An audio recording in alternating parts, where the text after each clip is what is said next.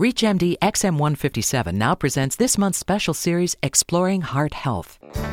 The Department of Veteran Affairs, in conjunction with the National Institutes of Health, is currently studying the outcomes of on pump versus off pump coronary artery bypass surgery.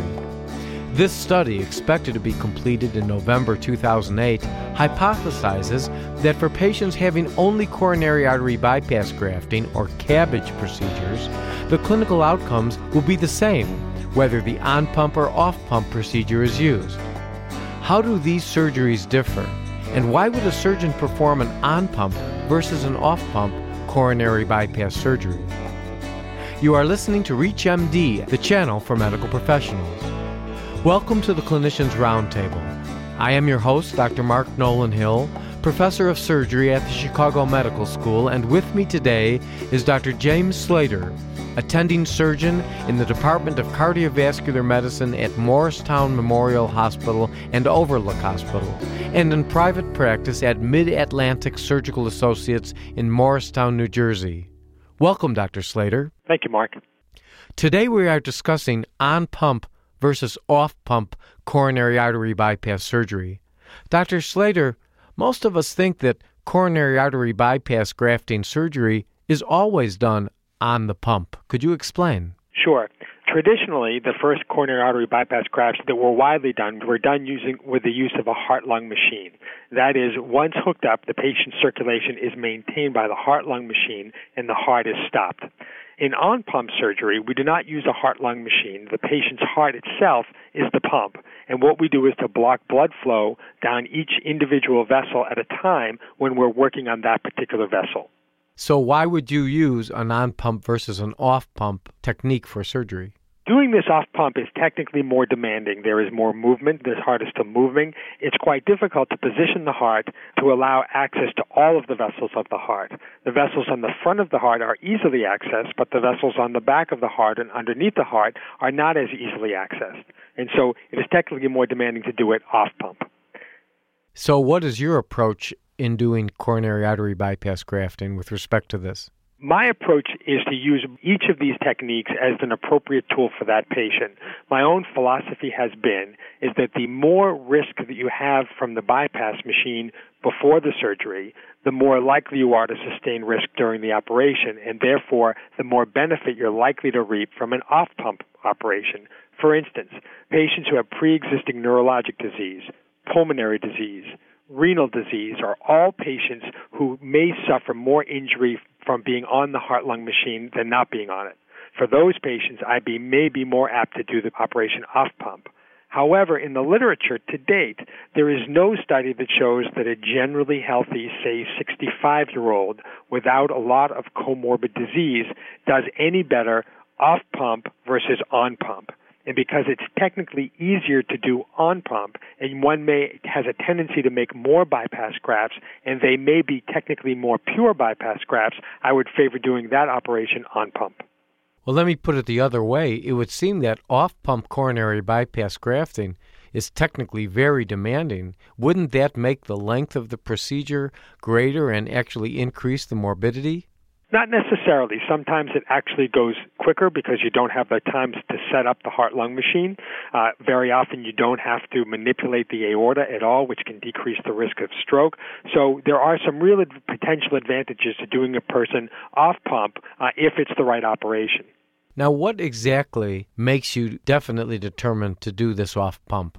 Well, technical feasibility is one big question. One looks at the catheterization and looks at the target vessels. If the patient's a relatively small patient and they have very small target vessels, that would make doing it off pump extremely difficult.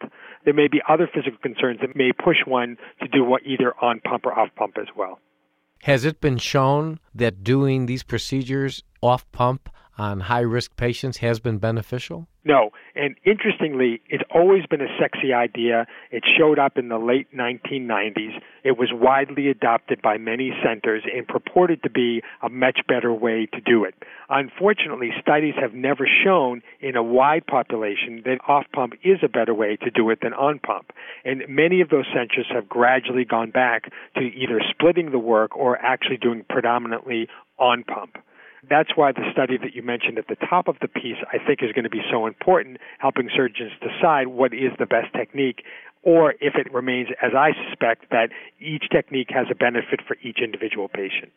If you have just joined us, you are listening to ReachMD, the channel for medical professionals. I'm your host, Dr. Mark Nolan Hill, professor of surgery at the Chicago Medical School, and we are speaking with Dr. James Slater, a cardiac surgeon from Mid Atlantic Surgical Associates in Morristown, New Jersey. Today we are discussing on pump versus off pump coronary bypass surgery. Dr. Slater, if it seems that it will not make a significant difference, then why are we even discussing doing one way or the other? Well, let's take a patient, for instance, who has uh, chronic renal insufficiency and their creatinine is elevated, say 2.5. This is a patient that many medical doctors would hope to keep off of dialysis for a fairly long period of time.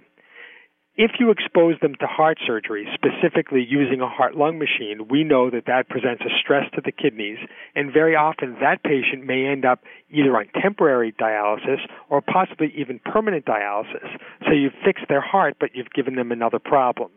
If, however, you're able to do the operation without exposing them to the risks of the heart lung machine, and you're able to get adequate blood supply to their heart, and at the end, when it's all said and done, their creatinine is no worse than when you started, that's a big win for that patient. How long have off pump cardiac artery bypass grafting surgery been done? Approximately 10 years now.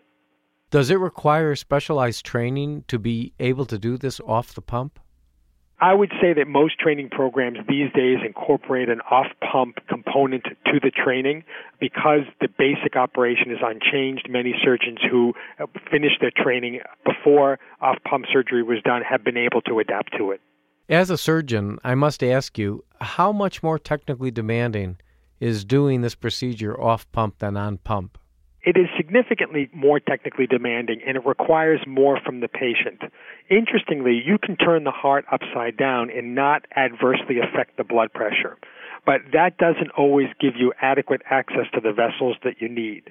And as the heart starts to push over towards the opposite side of the chest, the right ventricle can be impinged upon, which makes it difficult for the heart to fill, which makes it difficult for the heart to empty, and the blood pressure will fall. So that is one of the aspects of doing this surgery that one needs to get comfortable with. In addition, it's a lot more work for the anesthesiologist. How's that? Well, there's a lot more to manage because during a traditional or conventional operation, the heart lung machine is doing all the managing for the anesthesiologist, and blood pressure, flow, oxygenation can be controlled through the pump. During the on pump, off pump surgery, it falls on the anesthesiologist to maintain blood pressure, oxygenation, and all these other important vital statistics. When you decide to do an off pump procedure, are you prepared to go on pump right then and there? Yes. Has that ever happened? Of course. Rarely in the way that one would think. Infrequently, one has to quote unquote crash on pump because the patient's not supportable. What will happen is during the course of the operation, you'll find that you can't do what you sought out to do. And in, in which case, you'll change your tact, you'll hook the patient up to the heart lung machine and complete the operation on pump. In general, thinking about all the coronary artery bypass grafting surgeries that you do, what percentage are done on pump? What percentage are done off pump? For coronary artery bypass grafting only, my particular practice is somewhere between 30 and 40 percent off pump and about uh, 60 to 70 percent on pump. Again, the reasons that you chose to do those patients off pump were what? Each individual patient is different. My biggest reason for doing it off pump is pre-existing disease that I believe is made worse by the pump. And when you say pre-existing disease, you mean what? Typically, I mean patients who ex- is at the extreme of age, which we're seeing more and more in heart surgery, patients upwards of 80 or 85, uh, patients with pre-existing pulmonary disease, patients with pre-existing renal disease, and patients with pre-existing neurologic problems. Let's talk about actual time in the operating room. When you decide to do it off pump, how much time does that add, on the average, to a surgical procedure that you would do? I would think they're probably equivocal. Meaning? Both techniques take about the same amount of time.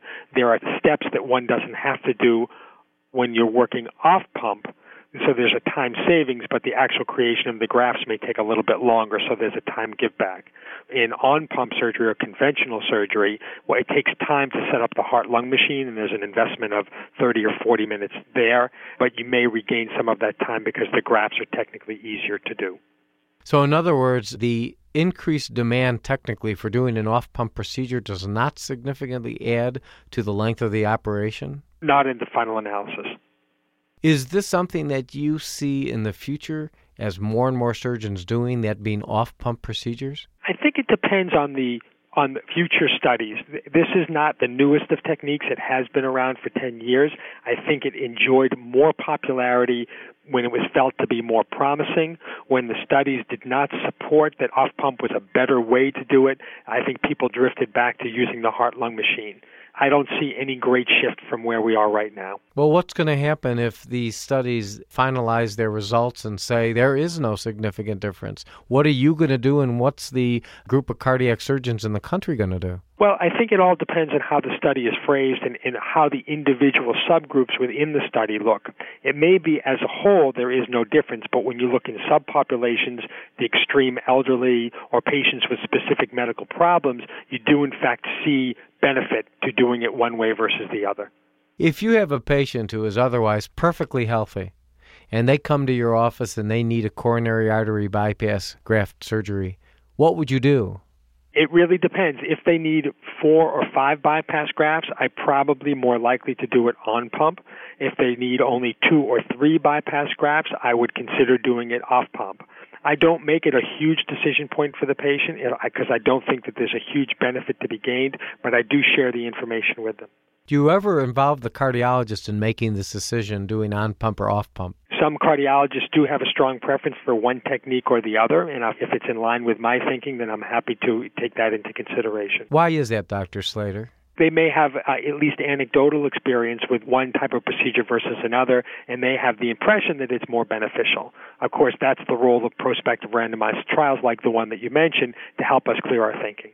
And look in your crystal ball, Dr. Slater. Ten years from now, what are we going to be saying about this? I think that it will be here because it is a durable way to do the operation, and there are certain specific circumstances where it's very beneficial.